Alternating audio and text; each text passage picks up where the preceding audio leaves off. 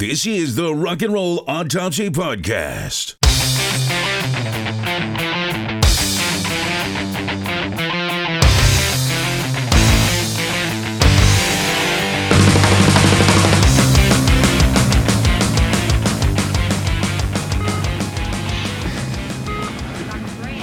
All right, I'm gonna zap her again.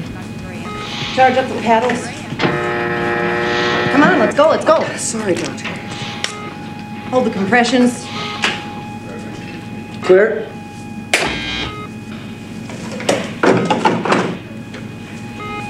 Straight line.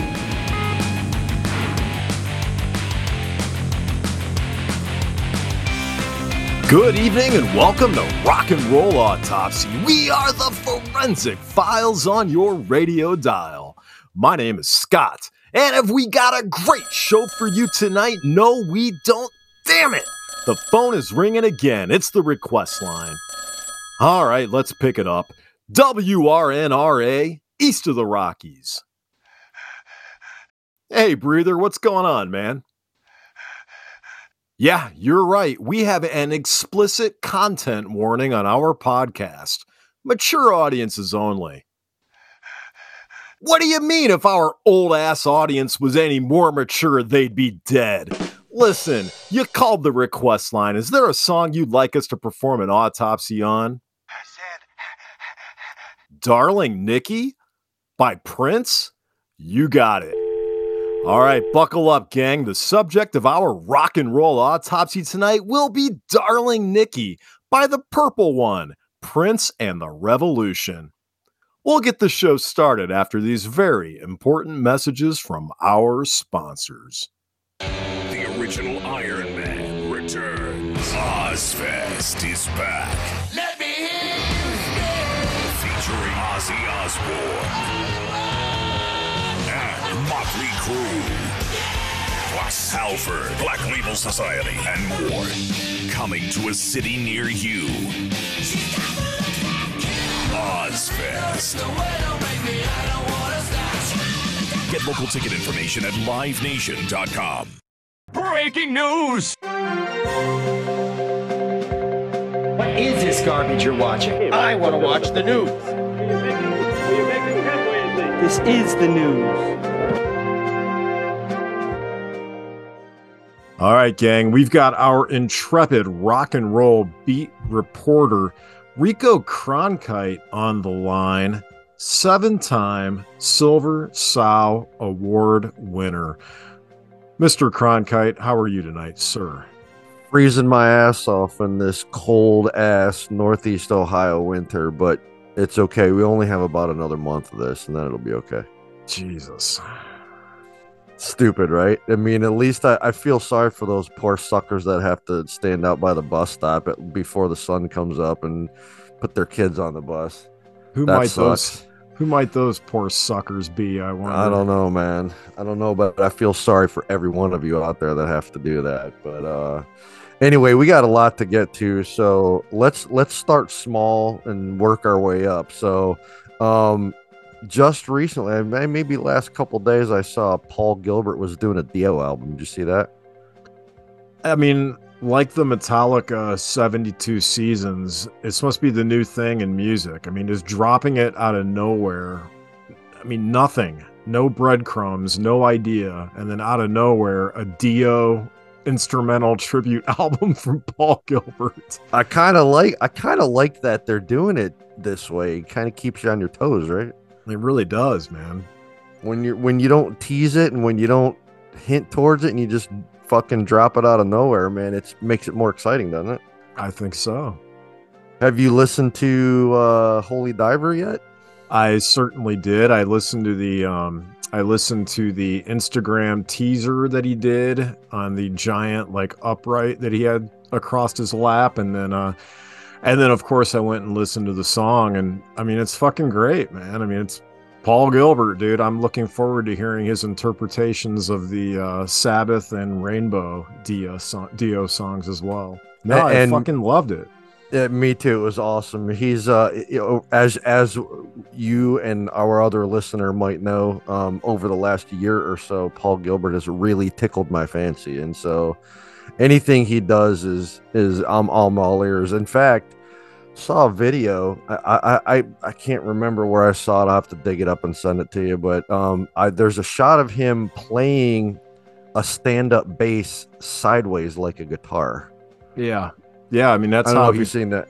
that's how he teased the uh, Dio song on Okay. Instagram. Yeah, he had a, like a distortion pedal hooked up to it. he, he's he's he's uh ridiculous, but uh, in a really great way. So I thought it was Um, cool though, Rico, because I mean, usually when I've heard him do vocals with guitar, he'll usually use a slide, and so I'm Yeah. hoping that he does that. He didn't do that on this Holy Diver uh, track, but I'm No. hoping he does that elsewhere on the record. me too, me too, because he's really sick with the slide, and and uh, I mean, sure he can he can uh, dance his way up and down the fretboard, but when he plays some more bluesy kind of stuff, more uh, more of that kind of more feel oriented stuff, boy, is he fantastic. So we're really looking forward to it as well. Um, breaking news, kinda, but not really. The Rock Hall noms are out. Um, have you've you've seen the list, right? You know, I saw the rock. Are we going there? I mean, I mean, we kind of have to, don't we? I, I saw the Rock Hall had announced that they were going to be putting this list out this Yeah. week. So I waited with bated breath and uh and I'm being sarcastic, but uh but saw the list. Um I'm just gonna toss it to you. Uh thoughts? can can can a musical organization can maybe we should autopsy the Rock Hall? Can we do that? Did they contribute to the death of rock? I mean we tried, Rico, and it's one of our most under listened to I know. so no one So- wants to talk about the Rock Hall. yeah, we're not gonna we're not gonna do this. We're, I'm just gonna I'm just gonna ask you if you saw the list. O- obviously, we, we everybody knows how we feel about the Rock Hall. It's a shit show. Although Missy Elliott's on it, I'm a big fan of Missy Elliott. I hope she gets in. Willie Nelson, fuck, Dolly Parton's in. Why not throw Willie Nelson in there? Uh, for fuck's sake. Um, w- whatever. Okay, next. Well, Um, hold on. Hold okay, on. Okay, go Hold ahead. on. I'm you're baiting me into this, but overall, I'm going to comment on the list. Overall, um, you know, worthy acts. You know, I don't know if they're all necessarily Hall of Fame worthy, but Well, sure. worthy acts. Um, a little light on the, you know, I think it's debatable how many are rock acts, but I think that argument has kind of been beat to death. Um, so I'll just ask you this: Is there anybody on the list that you're pulling for? I, I mean, let's just Um, skip the whole debate as to whether or not you know they're worthy or whether or not it qualifies to be in the Rock Hall. But are there is there an act on the list, an act or two, that Okay. would really like to see get it? Yeah, I, I pr- probably okay. I don't. I'm pulling for. I'm pulling for. Prob- probably Iron Maiden. Um, probably gonna pull for Rage. Um, I'm gonna pull for Willie.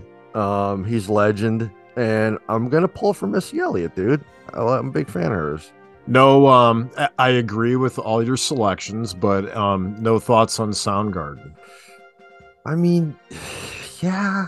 I mean, I, I gotta add, yeah. They, if I'm gonna pull for Rage, I gotta pull for Soundgarden, right? I mean, they do have a shared history because of Audioslave, but I mean, I think you could make, I think there's an interesting conversation. Again, if we set aside all the cliched Rock Hall conversations, Right. you could have an True. interesting debate about Soundgarden. A shorter career. I think they have five or six studio albums. Let me let me quickly think. One, two, three, four, six. I think they have six or seven studio albums. Yeah. Somewhere in there. A shorter career.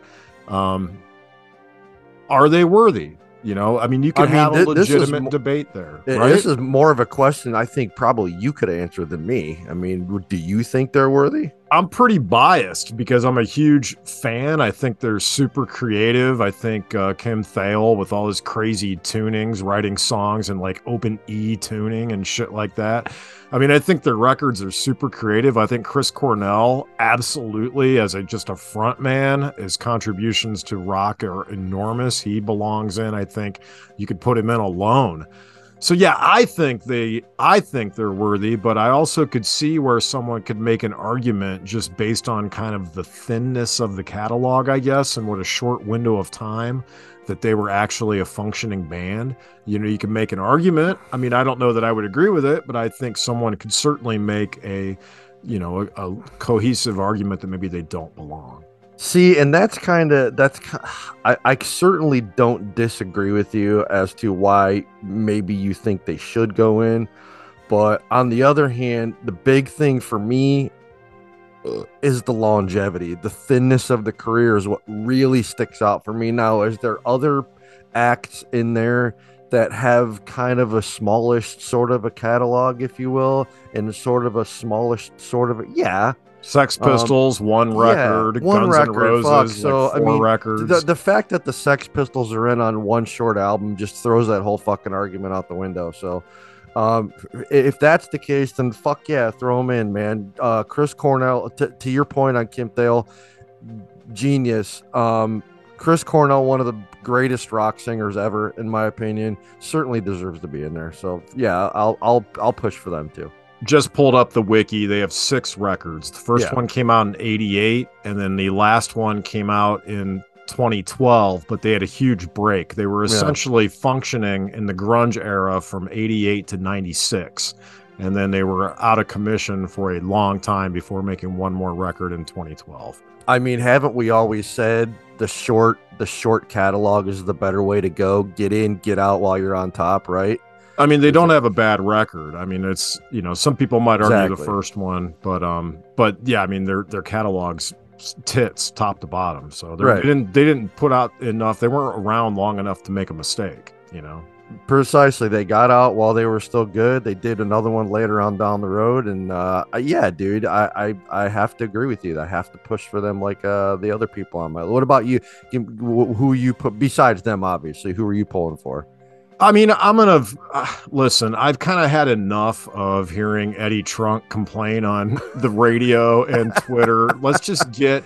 I think the Rock Hall should just have a class where they just put in like five metal bands and shut everybody up. So just put in Rage, put in Maiden, put in fucking Motorhead. Just a one year where they dump them all in there, right? Just get them all in there, and then afterwards they can turn it into whatever kind of Hall of Fame they want, so that they can sell tickets 25 Right. years from now when Rock is dead.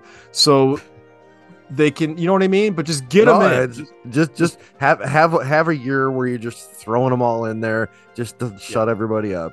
Just take the rock and roll laxative and shit them all in there in one year.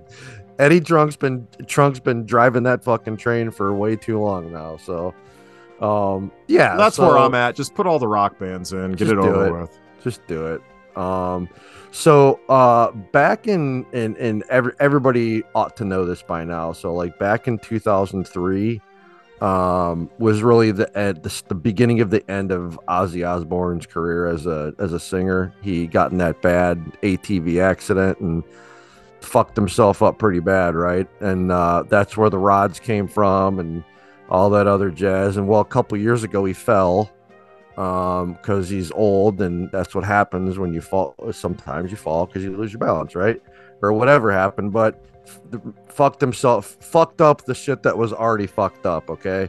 And so um couple days ago he he called it a day. He, he's, he can't he's not he's not touring anymore. He's done. He physically can't do it. He's just his body is a wreck and and he's you know the parkinson's on top of that which i'm not sure how the hell he's controlling that. Um you really can't.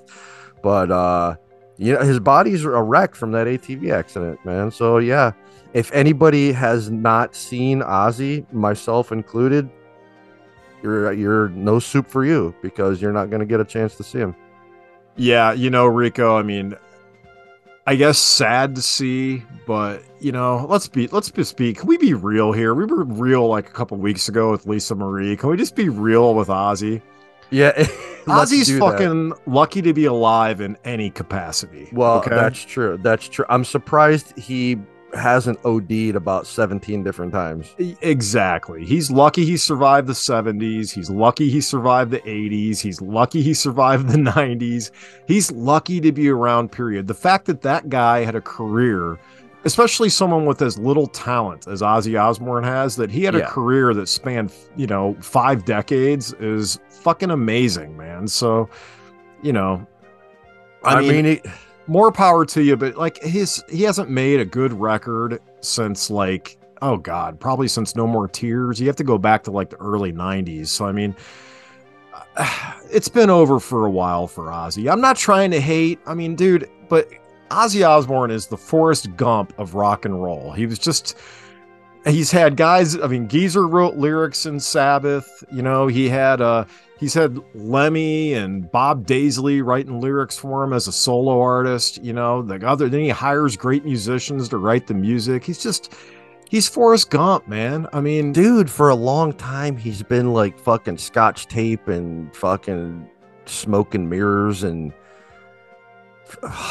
yeah, you're not banging on him. Like you're you and Ozzy right now is like me and Lars. Like we're not like I res- we respect these guys for what they've done, but like you're right, dude. He hasn't done much in a really long time, and and at his peak, he was just kind of like not spectacular, right? I mean, he was a guy who right place, right time, right?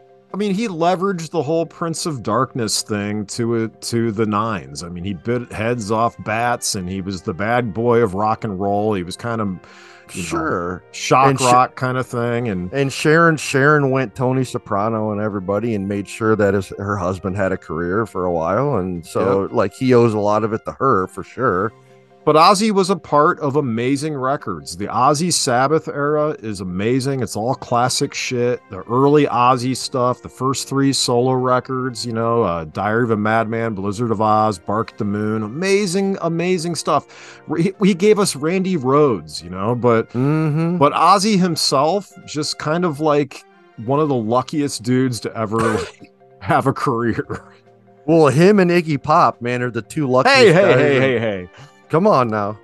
Um, but yeah, man, hey, congrats to him on a long career. He's loved, everybody loves Ozzy. Like to your point, he's put out some really memorable stuff from like 1970 to probably mid 80s. Is a, there's a lot of memorable stuff there that we're never going to forget. We're going to enjoy it probably those of us that are over 45, but um yeah dude.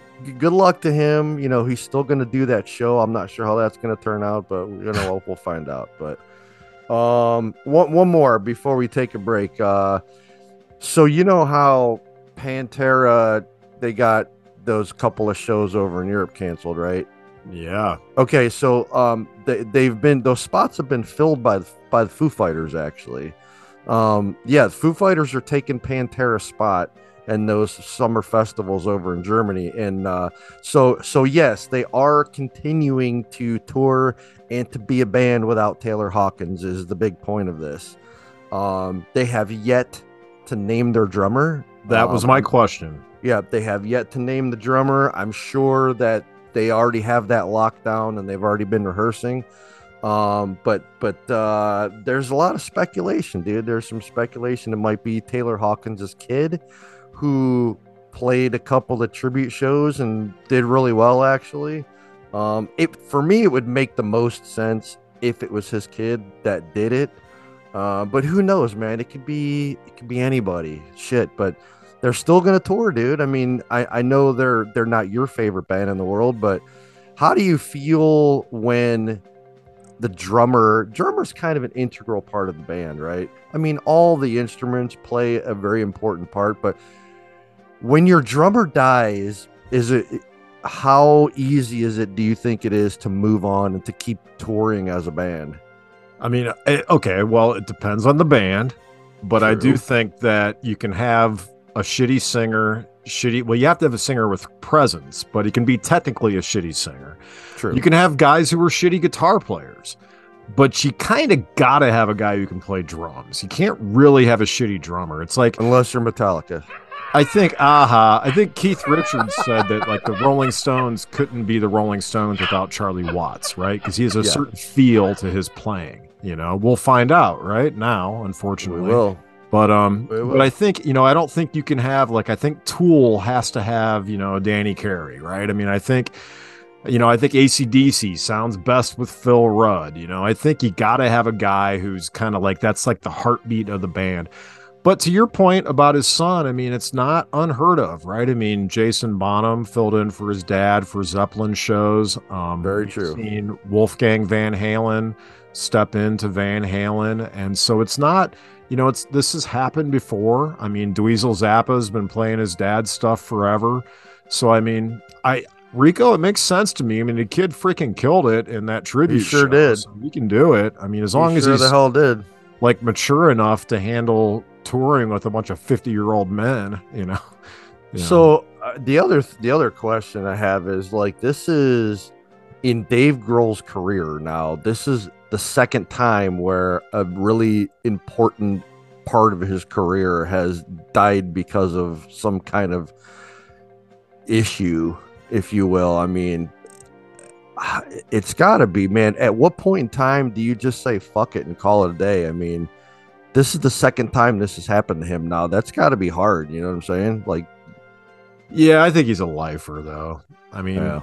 i think he's a lifer i mean it's part of the biz, right? I mean, how many how many people have ate it in rock because of issues, right? It, it, happens. It's happened a million times. yeah and hip hop and just you know just that in the music scene in general but Yeah. I don't know. I mean, I think Grohl's a lifer. I mean, he's had unbelievable success, but I can't resist taking a jab at the Foo Fighters. So Do. Pantera is Wouldn't expect anything less out of you. Thank you. So Pantera is having some issues overseas because of, you know, Phil Anselmo's past, uh, you know, his controversies that are following him around. We talked about this last week. Go listen Yep. to that episode. But point being, if you're ever going to get a squeaky clean, a squeaky clean act to come in and uh, not cause any issues and be totally acceptable to everyone, it would be the Foo Fighters. So it's just funny that you know, in the uh, you know, in the shadow of Pantera's uh, questionable reputation, who do you fill? what act do you call upon to Like take the- their place that won't the cause most- any problems? That's right. The the most vanilla band in all of rock would be po- the Foo Fighters. You. You, as I'm tripping over my words, you do a better job of summing it up. They're It's the exactly most. They're the, they're the most Boy Scouty vanilla rock hard rock band like I've probably ever heard in my lifetime. Mm, Thank you. It's exactly what I was trying to say. So, you know, I so knew what you meant. Hilarious. smart for the promoters to call upon the Foo Oh, Fighters. you know, smart move on their part. You you could throw them on stage for a couple hours and not have to worry about a damn thing, right? I mean, Jesus. Well, here's a question though. I mean, I Yeah. think audiences overseas are a little more um, open to like they have more diverse festivals over there than we do here outside Yeah. of Lollapalooza. But um, I wonder if audiences who were buying tickets to see Pantera will be happy to see the Foo Fighters instead. Is there enough common kind of ground? Is there enough shared DNA between the Foo Fighters and Pantera to please the same audience? I say no. No, I'm agreeing with you on that because um generally speaking from from what I know about Eastern Europe and Scandinavia as far as their musical tastes, they like they like it a little harder and a little heavier and a little little more edgy than what um, than what I think the, the Foo Fighters bring and no, I it's not the same.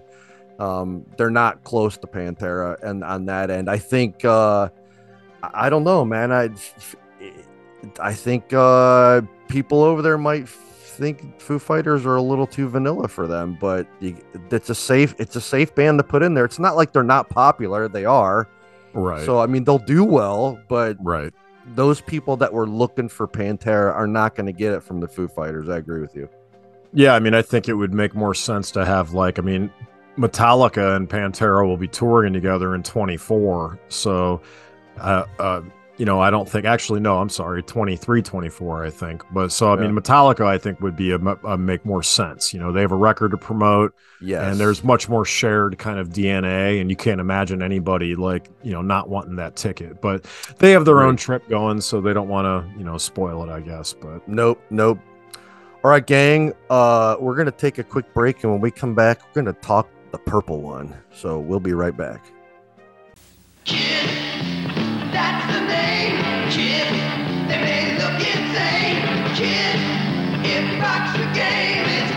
This is Kiss, each sold separately, and you can put them in any crazy pose you Kiss, want. That's the name, Kiss. They may look insane, Kiss. It rocks your game, it's Kiss. Kiss, each 12 and a half inch figure sold separately by Mego. We are gathered here to remember rock and roll. Rock was born the rambunctious son of country western and blues in the year of our Lord, 1955. On this day, the birth of rock and roll gifted unto the world a gyrating pelvis, a throbbing beat, and a pulsating rhythm, a sound so infectious and rollicking that it would endow previously scrupulous young minds with identity, individualism, and purpose thus setting forth a multi generational pursuit of all that is loud, debaucherous, and unholy. But, sadly, like all earthly endeavors, rock too must perish.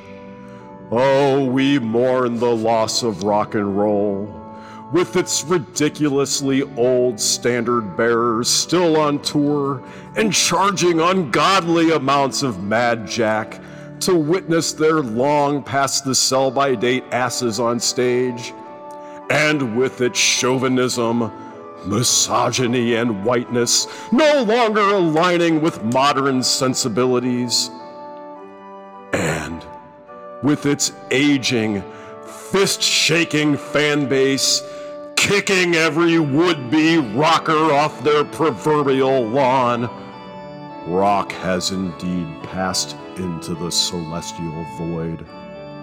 May rock rest in peace in eternal cacophonous slumber. Amen. Thank you for that, Scott. You are listening to the Rock and Roll Autopsy Podcast. The Autopsy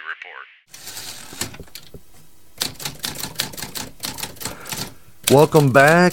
Let me take you back to 1984. Man, what a great year in music 1984 was, Scott, right? We had Bruce Springsteen, we had um let's see, we had Michael Jackson, um Thriller, um and we also had Purple Rain by Prince. This album was released just a couple of days before the movie came out, so it was released as a soundtrack to the movie, but also a standalone album. So the album was released, and let me tell you a little story, if if you don't mind me setting setting this autopsy up for you, and for our one dear listener out there. So one day, if if anybody doesn't know who Tipper Gore is, let me refresh you on who Tipper Gore is. Tipper Gore, former you know, first lady vice president. I don't know how you say that, but she's Al Gore's wife. For, Al Gore, former vice president. Back in the 80s, he was in politics. I think he was a senator or something like that, right? And so one day, Tipper Gore caught her 11 year old daughter listening to the song that we're going to autopsy tonight, Darling Nikki and consequently she had a pretty big meltdown about that. Um and then uh so so out of that big giant meltdown from her daughter listening to prince she formed the pm the pmrc and all of those parental advisory stickers that everybody's seen all over the albums and cds all came from her 11 year old daughter listening to this song. So this song is directly responsible for the PMRC being formulated. So thank you, Prince. Thank you. So yes, this is Darling Nikki. If anybody if anybody fucking sends me a message and tell me that this isn't a rock song, you're out of your you're out of your fucking gourd. Okay. This is very much a rock song. You're insane if you don't think it is. So this is Darling Nikki off of the Purple Rain album in 1984. Prince wrote and produced every fucking thing that he ever did, and this was uh actually the label is Warner Brothers. So there you go. Thank you, Rico. All right, gang, it is rock and roll autopsy, the song Darling Nikki off the album Purple Rain. It is a rock album. You are correct, sir. The year 1984, the artist Prince. King of Rock Minnesota. and roll autopsy. We've got five categories. They are gratuitous boomerism, excessive misogyny, wanton whiteness, malignant machismo, and culture vulturism. Gratuitous boomerism, category one, Rico. How do you score, sir? So I thought I thought about this. Actually, this was a this was a fun one to get ready for because I, I'm a, a big Prince fan. Uh, calling him a genius is is not encompassing the breadth of his talent, and um, we're all we're all at a at a loss that he's not making more music. But excessive misogyny. So you would think that um, you know the topic of the song and the way that it was recorded which we'll get into and the the genre of music is ultimately relatable but i'm going to give this one i'm going to give this one a 1 believe it or not and here's why. Because in today's society a man could not sing this song and get away with it. And it will that will lead me into the next our next category, but simply because there's a man singing this song. Now, we've seen, I've sent you links. Beyonce's done a cover of this. Rihanna's done a cover of this. Um, the only t- the only m- famous male who's done a cover of this is the Foo Fighters, actually in 1996, I think. And that's the only reason why they continue to even do it is because they covered it like 20 fucking some years ago and it was still okay back then. Um, but now a guy could not cover this song and get away with it. And he, Prince, probably couldn't create this song in today's society and it be as popular as it wound up being. So for that reason, it's going to get a one for me. I don't want to do that, but I kind of I feel like I have to. Well, you're correct. You absolutely have to because we're not grading this song and we're not performing this autopsy through the eyes of middle-aged Gen Xers. We are trying to view it in the uh, we're trying to view it through the lens of the modern era, modern sensibilities, right? That is correct. So we're trying to go against our uh, the era from which we come, and we got to view it with modern sensibilities. That's the whole point here. so right. for that reason, one, uh, we have Prince, who is born in 1958, which puts him firmly ensconced in the sweet spot of boomerdom. Uh, runs from 46 to 64, so I he's believe- right in there. So Prince is Prince Rogers Nelson is a boomer. Okay. That is the yes, obligatory 0.5 right there. I mean, he gets an instant 0.5 just for being a boomer. Now, the yeah. song itself, Darling Nikki, yes, you're correct. This is a song that, um, you know, is not going to fly uh, with a male singing it today. Now, I think that um, I think that Dave Grohl could still get away with it. I think he's got a he's got the Boy Scout badge um, that he's wearing proudly, and I think I think they'll give him a pass. But this song is just not it's not going to go over well to today, and so I'm going to give it a one as well. Um, yes. Let's go on to category two excessive yeah. misogyny. And I have the lyrics pulled up if you'd like to uh, hear them. Please hit me with some lyrics. I knew a girl named Nikki I guess you could say she was a sex fiend. I met her in a hotel lobby, masturbating with a magazine. She said, How'd you like to waste some time? And I could not resist when I saw little Nikki grind. She took me to her castle. I just couldn't believe my eyes. She had so many devices, everything that money could buy. She said, Sign your name on the dotted line. The lights went out, and Nikki started to grind. I'll stop right there. Well, go with the go with the next the next line because the next line gives you a false sense of a certain direction that this is in. So go ahead with the next line real quick about sure. I don't know if it was my uh go ahead. The castle started spinning. Yeah. Or maybe it was my brain. I can't tell you what she did to me, but my body will never be the same. Oh, her lovin' will kick your behind. Oh, she'll show you no mercy.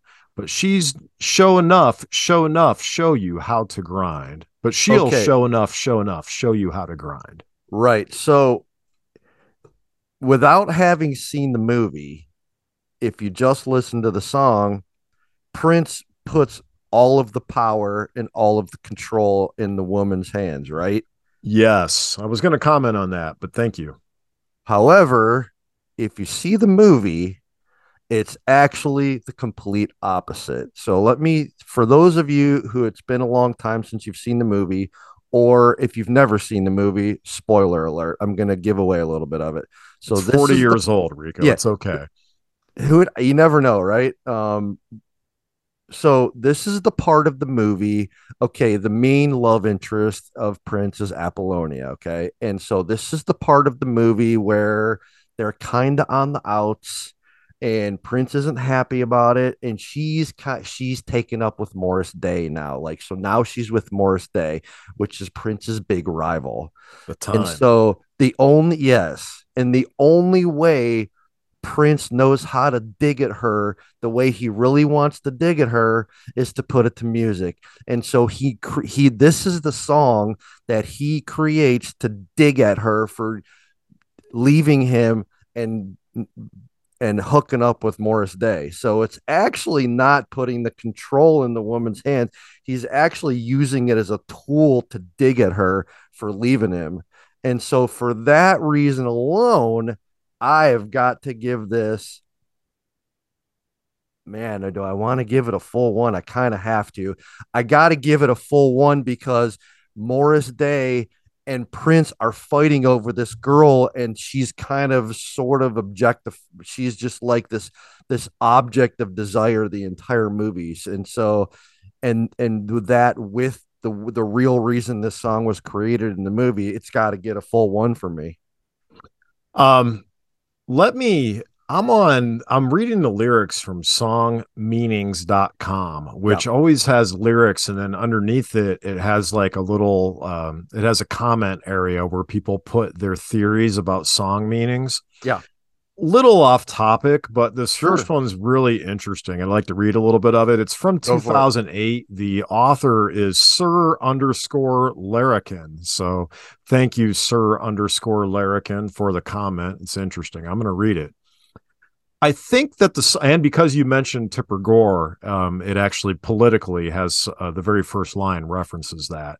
If if for those of you who may be younger listeners, or if you're old like us and your brain is fried, the 80s were a super and this isn't political it's just a comment the 80s were super like uh, conservative the country started going returning to conservative values after the tumultuous 1960s and 70s right Correct. Correct. free love and hippies and all that shit so now we go to like pastel polos and reagan right so as the country gets more conservative there's this uh there's these christian moralists that kind of take over the the oh take over the debate within the country right? So you have this satanic panic there's these christian moralists you've got all this on tv with jimmy swaggart and jim bakker and nancy and all that stuff.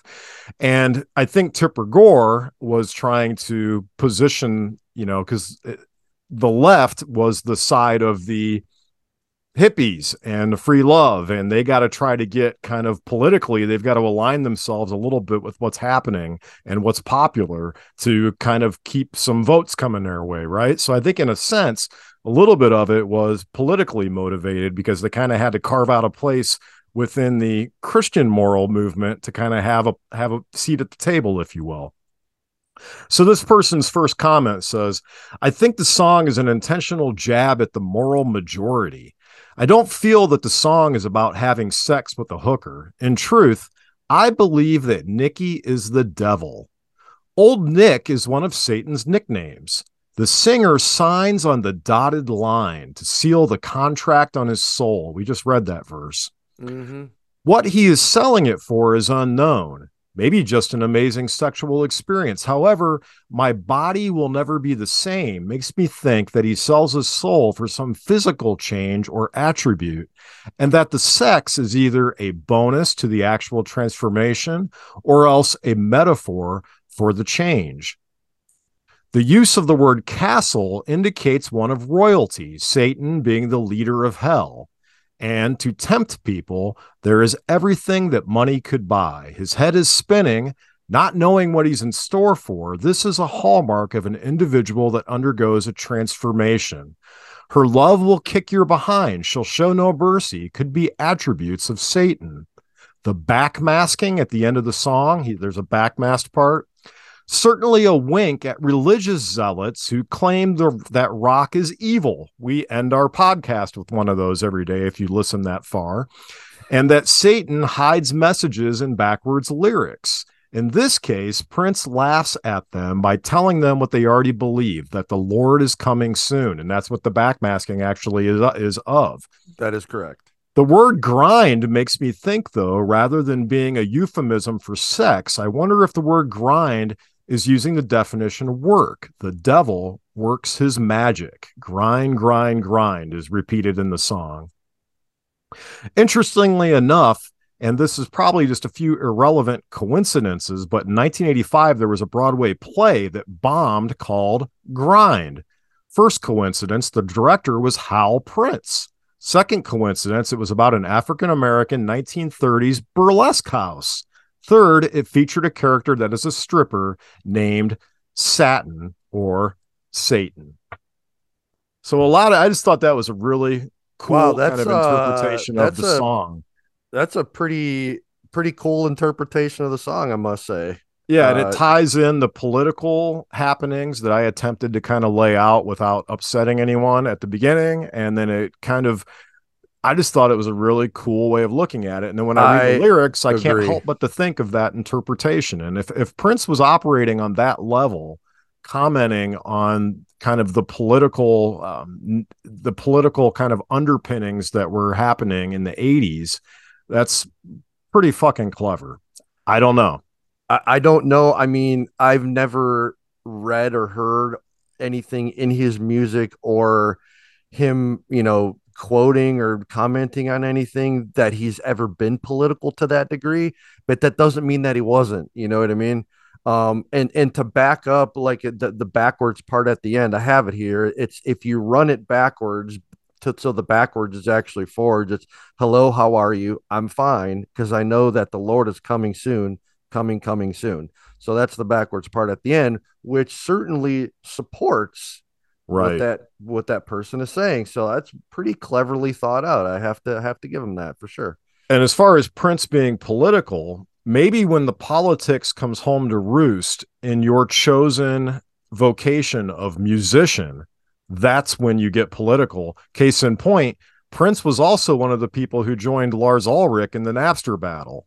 So when things come home to roost, like the moral majority suddenly ending up on your doorstep saying, uh, we don't like the songs you're writing, or college kids file sharing, now very political individual, right? So sometimes things have to kind of end up on your doorstep before you give a shit, right? yeah and with with napster with the napster thing prince was notoriously very protective of his music yes, he didn't even want anybody covering his music right. um, let alone listening to it for free. So, um, but yeah, so um, very cleverly written, very well thought out, but I'm still giving it a one for the reasons why I said. What's your score? I am going to give it a 0.5. I'm not going to go with a full one because I'm basically splitting the difference between what you laid out about the movie, which is correct, and the interpretation one might get just from following the lyrics on the record if you Fair separated enough. it from the movie where the power is in the hands of the woman. Now, So, having fair said enough. that, if a modern person read this, or if even if my wife read this, she'd think, yeah, I'm not down with that. Right. So that is that's I true, can dude. only see It's things true. from a male perspective. So if I'm, I don't know how a woman might feel about this, maybe then it would be a full one. Right. So I'm splitting the difference and chickening out a little bit. I'm going to give it a point. Fair enough. All right, let's move on. Let's. Category three, wanton whiteness. Rico, how do you score? And is this going to be as obvious as one might think? Um, in my opinion, I, I'm- well because you said that. I I'm gonna stick with my zero on this for obvious reasons. Um, but I'm really interested to hear your perspective on this because I know you have an angle here. So mine's gonna be a zero, but I want to hear what you have to say. Well, I mean, Prince is how to put this. This is a rock record. I think you kind of like threw down the gauntlet at the beginning when you're like, and anybody who gets mad at me for having this on the podcast, this this song is a rock song. I agree. I think this is a rock record. I think the Eminem show is a rock record. I think Yeah. Stevie Wonder in the 70s put out rock records, you know. Um I think James Brown rocks and so, you know, I think this is a rock record. I think it's a rock song, okay? Agree. Prince has some shredding fucking guitar on this record, okay? Just listen to "Let's Go Crazy." I mean, he goes he he goes crazy on that song. Yes, There's the there's beginning of distorted guitar in almost every one of these songs. the beginning of when the doves cry, right? Yeah. The the entire song Purple Rain is a rock power ballad that soon became really popular in another couple years in the 80s, right? That is It's a, a- straight up rock power ballad. Yes, with a giant, you know, comfortably numb guitar solo at the end, right? Exactly. So as I'm saying all of this, and I'm basically trying to say this is a it's almost a white ass 80s rock album. Big guitar solos, big power ballad, big hair, you know, flashy clothes. I mean, Prince doesn't dress too differently than the guys in Britny Fox in the 80s, okay? So, you know, um and no bass whatsoever on the record. This is one of the okay, if many I people was hope I was hoping you'd want to talk about the production on this because I kind of did. It's I do, and this is where I'm going to talk about it because I think it fits. It the it's I okay. Prince, musical genius, and you said in your um in your um autopsy report, you said he not only does he play all the instruments and and write all the music, he produces all this stuff too. This record sounds like shit. It's an 80s. It's an. I even listened to the two, 2015 remaster, remaster and A and beat them. I hate the production of this record. It almost ruins it. Almost. If the songs weren't so jaw droppingly good, it would ruin the record. This record is guilty of every 80s production sin imaginable. Thank you. Giant Thank you for saying that. giant reverb on the drums the the fucking the the guitar like if you It's so the guitar is so far behind everything else, and some of these songs are so guitar centric, and yet they still push the guitar behind the keyboards and the drums. The keyboards are pulled way forward. The gigantic snare drum is pulled way forward.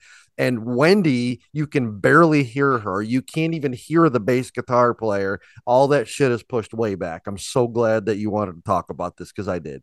there are almost zero decent tones of any kind on this record there's no I know. good the guitars sound like the whole thing sounds like it was recorded in a shoebox and Uh, so it, it really is almost unlistenable it's like And Justice for All it's it has Yeah. There's no sense of the room in any of these recordings. There it just sounds really really small and in a shoot listen to the guitar on let's get crazy the opening track. It is the it is so pushed back and small and it, it's just there's no room for air in any of these songs. They they in the production of any of these songs. Again they're all incredibly performed immaculately crafted it's brilliant songwriting this is one of the worst sounding records and the fact that they did a remaster in 2015 it doesn't sound any better i don't understand what the issue is can someone there's no bass on the record so i say all this to say this okay we're going to go full on lisa marie it's what we're going to call this from now on. Let's on. do it, man. Prince is dead, RIP. But Prince had a long problem for a lot of years with cocaine and Percocets. Okay, it's well documented. We've talked about this on this podcast. This is a Cocaine Ears album, as the cocaine in the heart of the cocaine era 80s. So, this is, and I spent a good portion of my evening just browsing cocaine, seedy, uh, dark web of the internet cocaine websites to find what junkies say about cocaine. And you know what junkies say? Fucks What? your hearing up. It's like having tinnitus. I mean, the fucking your ears are ringing all the time. You feel like you got to pop them all the time. This is a cocaine ears record. Check this out. This is from a board that no one should go to because it's probably going to infect your phone with the virus. This person says sound engineers and producers shared anecdotal evidence and avoided it if they were wise. Expect shifts in perceived overall volume, relative changes in perception of level at different frequencies, notably upper mid range, typically increased sensitivity. Okay. So we're talking about experienced engineers will make note of EQ and other settings if a band or producer start using cocaine during a session, so no, they know where they were before the tweaking began. Sober reflection the next day will invariably require resetting the shape of the sound. So this is we're in the cocaine era. This is a cocaine album. It's a cocaine movie. It's a cocaine artist. I'm sorry. Okay, so I say all that to say this. It's a one for wanton whiteness. if nothing more than the whitest from all the coke that went into the engineering, right? But the production is the whitest. There's no bottom end. I mean, Dude, I, I, all, I was thinking about that. All like everything was recorded in the same way. All the guitars pushed back, the big giant snare drum. Dude, in fact, if you and I thought about this song when it gets really like especially at the end where where he says show enough show you how to grind and then it's like the super big peak climax is at the end of the song right? And that's where you want like your that's where you want fucking wendy and prince just fucking going nuts on the guitars right?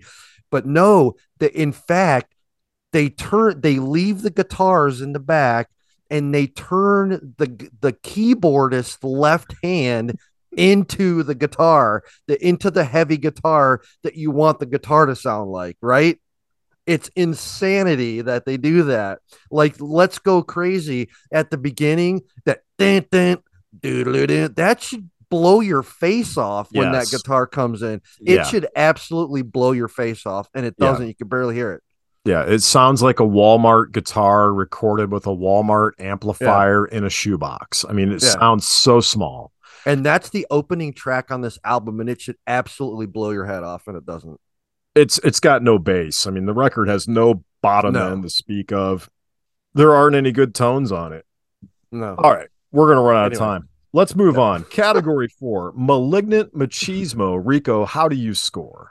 I'm going to give a zero for Malignant Machismo because, um, in my opinion, Prince's modus operandi, if you will, was he exuded uber amounts of sexuality, but in but in an anti-macho way. He almost he almost came off feminine, which gave him even more sex appeal. So for me, this is a big giant zero because he just wasn't like that. He he went kind of the opposite direction. So it's a big Yeah, I- zero for me. I I think that's spot on, Rico, and I just don't, and I just don't see it in the song. I mean, it's sexual, but it's not. You know, it's it's almost his hard to character in this yeah his character in this song is actually actually on the on the how do i want to put this he's not help me out here he's not in he's not the controlling party in this song and so that Right. would be that definitely would not be machismo so Yeah, anyway he's- sorry to interrupt didn't mean to interrupt you on that You're good. He's in like a subservient kind of uh, yes that's what i'm yeah, looking for position. Yeah. So malignant machismo, I'm going to give it a zero. Let's move on to our final category. Our listeners who have stuck with us through this podcast through 60 episodes now. This is episode 60. Did you ever think we'd get to 60? uh six is is was good for me but no 60's awesome It's amazing. We Love keep it. at it. Um, there's going to be another 60, so buckle oh up. yeah All right, so the final category is culture vulturism. I know you're on the edge of your seat out there. You want to know how we score this bad. We've surprised you with some of our scores this episode. So let's see if the stunning conclusions continue. Rico, culture vulturism, how do you score, sir? Um, it's not going to get a zero for me. Although Prince is super unique, you know Prince when you hear him. Nobody sounds like Prince. However, going back to our discussion on the way the song was produced and the engineering is the same as all the other fucking engineering from that time from that time period. It all with the the you know the guitars way in the back and the super huge snare drum and and all that stuff. So on top of that prince's prince prince's one of prince's big giant influences in his life was obviously james brown right? Um he spent his whole career being James Brown. And so if I look at just how much James Brown influenced what he did on stage and in the in in the engineering room and on and musically, along with the the shitty ass production value that encompassed every one of these cocaine albums in the 80s. I'm not I, I'm gonna not do a full one, but I'm gonna for sure go a 0.5 on this one. All right, Rico. I'm gonna and I appreciate the James Brown reference. That's that's spot. I mean, Prince is like a hybrid of like Tina Turner, James Brown, Jimi Hendrix. He's got a lot going on in that Yeah. in that soup, and that's big part of what makes him makes him cool. It's For funny because I remember back then we were always thinking it was Prince versus Michael Jackson. Did you sense that back then? Yeah, yeah, definitely. and they Like, couldn't they be were- more different from one another. Holy crap! No, totally different. Totally different. Well, Prince, Prince, Uh, well, Michael Jackson wrote his stuff too, but in a different way. Prince, Michael Jackson was more like a singer entertainer, and I think Prince was a songwriter, and they're they're, they're two different worlds there. Michael wrote with his mouth. I mean, he would like beatbox the music, and then the guitar player and would have to like figure out transpose his beatboxing to guitar. you That's know, so- absolutely true. Unless you're Eddie Van Halen and you just like rearrange the whole song while Michael Jackson is gone, and it winds up being a huge hit because of that. So I'll plug Rick Beato. He had Steve. he had Steve Lukather on his uh pot on his uh YouTube show, and they go into great detail about what happened during that Beat It session and how Oh, yeah. how Michael wrote music. Anyway, For sure. culture vulturism. I'm gonna give it. Uh, I'm gonna give it a zero. I'm gonna wimp out on this one. Um, but I do appreciate your angle on it. I I get it. Um. Let's tally it up. What do you say? What do you got, Uh, sir? before I give you my score, you could you don't have to apologize for your culture vulturism score because you could easily score that a zero and be totally right. So there's nothing wrong with that. So I've got two and a half points. And I've got two and a half points. Wow, so that's uh right in the middle, five points. So we're saying that this song had no effect on rock and roll in general, which you and I both know that's not the case.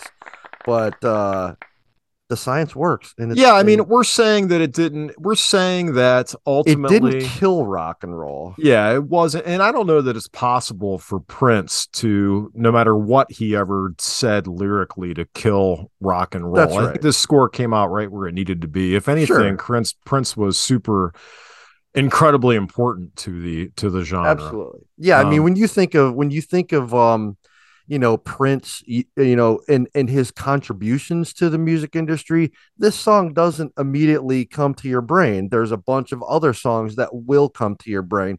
However, this song absolutely didn't kill rock. So again, the science works. It's right Yeah. where it's supposed to be. I agree. I think we've I think we've punished it appropriately where it needs to in modern sensibilities, yet not allowing those uh, modern perspectives to penalize Prince so much so that we put him in the penalty box. That's correct. All right, gang. It's been rock and roll autopsy. Good.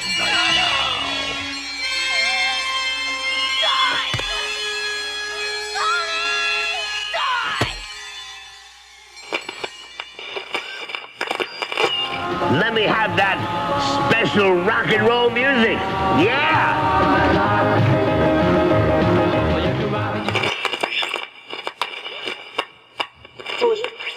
Let me tell you, so the lyrics to real rock music is nothing more than satanic cyanide. Get it out of your house, throw it out, and burn it. It has no place in the house of the righteous. Guys, it was like a mistake. There's no mistake anymore.